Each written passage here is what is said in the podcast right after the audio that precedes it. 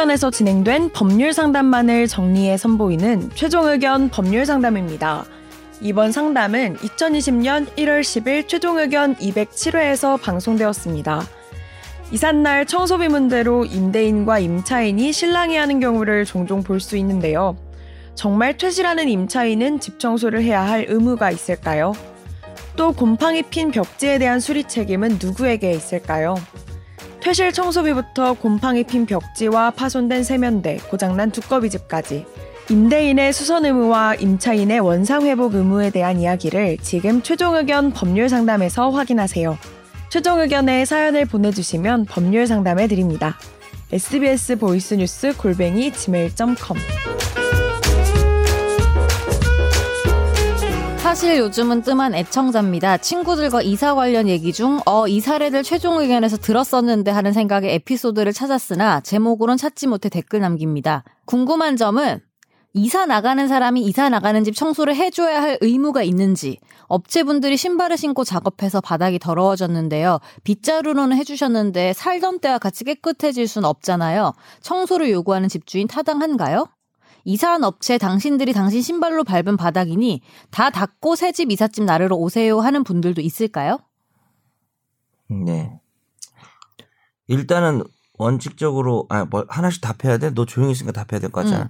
그임 임차인이 이제 판례 같은 데 보면은 그 원상회복 의무가 있긴 있어요. 근데 그거는 자기가 이상하게 막 뭐 설치하고 음. 그런 거나 떼가는 거지 청소하고 그런 의미는 없- 의무는. 그러니까 음. 자연적으로 목적물이 이렇게 좀 소모되거나 그런 수준에서는 그것이 임차인의 비용으로 뭐 되돌려야 되고 그런 건 없다. 그런 의무 없다는 음. 판례가 있어서 자신 있게 말씀하셔도 될 것 같아요. 그럴 필요 없습니다. 아 그래요. 계, 네. 계약서에 명시된 경우에만 하면 되죠. 근데 요즘엔 다 계약서에 명시를 하더라고요. 그쵸? 음. 계약서에 네. 명시돼 있는 거죠. 명시하지. 음. 네. 그 질문 뒤에 있는 거 아니야? 그래서 아, 아? 그래요? 몰라. 네. 몰라. 어. 두 번째는요, 전출 나간 전세 어, 세입자가 세면대 개폐구 파손, 벽 코너에 생긴 곰팡이 등에 대해서 수리할 의무가 있을까요?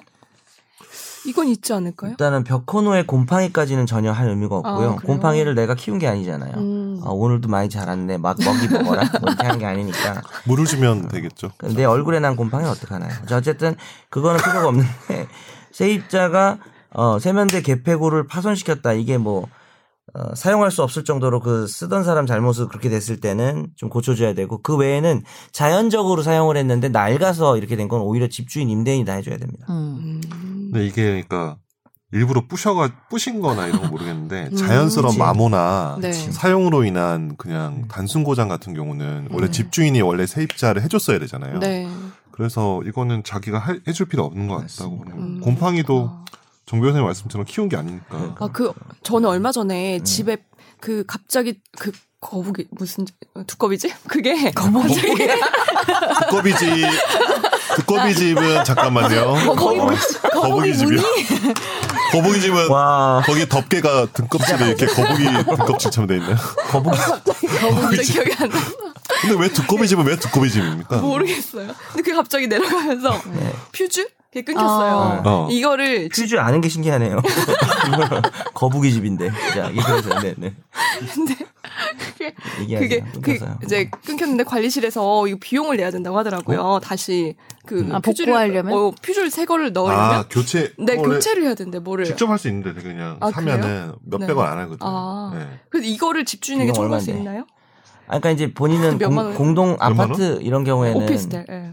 아파트 규약에서 음. 그렇게 하는 거를 같이 비용을 내서 하기로 돼 있기 때문에 아마 청구를 하는 것 같고. 근데 원래는 원래는 그런 문제가 있으면은 세입자가 아니라 네. 집주인이 다 해주는 거예요. 아 그래요? 수선 의무가 있고 심지어 우리가 급하니까 돈 들여서 고쳤을 때는 고친 비용을 바로 음. 임대인에게 달라고 할 수가 있고요. 음. 또 경우에 따라서는 상가나 주택이나 좀 내가 음.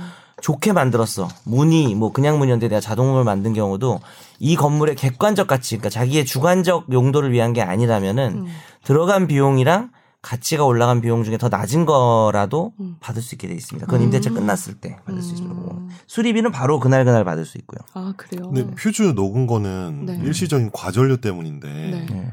그거를 왜 세입자가 내야 되지? 혹시 뭐 전열기구 엄청 많이 꽂았나요 그 당시에? 아니 그렇지 않아요. 거의 음. 똑같이 산 거 아니에요? 계속? 똑같이 음. 그냥 뭐 그래요? 그러면은 그냥 그거는 집주인이 물어주는 게 집주인이? 맞는데 음, 그. 세입자가 하실 필요 없는데. 아. 단 이제 아주 일상적으로 정말 사소한 것 같은 경우 소모품 같은 경우에는 또 네.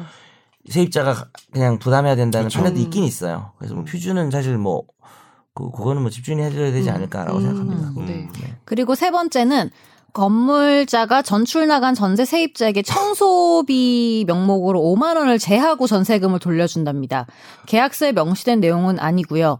이래도 되나요? 결혼 전 자취 시절 이사는 제 차로 짐을 옮기는 수준이었는데 결혼한 이유는 가구 가전도 많아서 큰 이사 처음 경험해 보네요. 음. 이삿짐 업체분들이 일을 안 하신 건 아니지만 내 돈 내고 내가 이런 기분은 제가 호구라서 그런 걸까요? 예, 호구신 것 같고요. 아니 농담입니다. 아, 호구는 아니실 호구 아니고 거예요. 흑우. 요즘에 흑우 많이 씁니다. 흑우요? 호구를 순화해서 그냥 흑우. 음. 흑우요? 검은 소. 더 기분 나쁜데 뭐. 아, 더 기분 나빠. 아, 죄송해요. 제가 이렇게 말해서 그, 그러니까 제 말은 그럴 필요 없다는 거죠. 음. 통상적인 게 아니고요. 네. 계약서에 명시됐다면은 뭐 청소비를 줄 수 있지만 뭘 청소비를 제거해요. 자기가 청소해야지 집주인. 음. 뭐라 하세요. 최종 의견에서 그랬다고. 그게 뭔데? 변호사가 그랬다고 하세요. 네네. 아 그래. 음. 최종 의견에서 그랬다 그러면 그러니까요.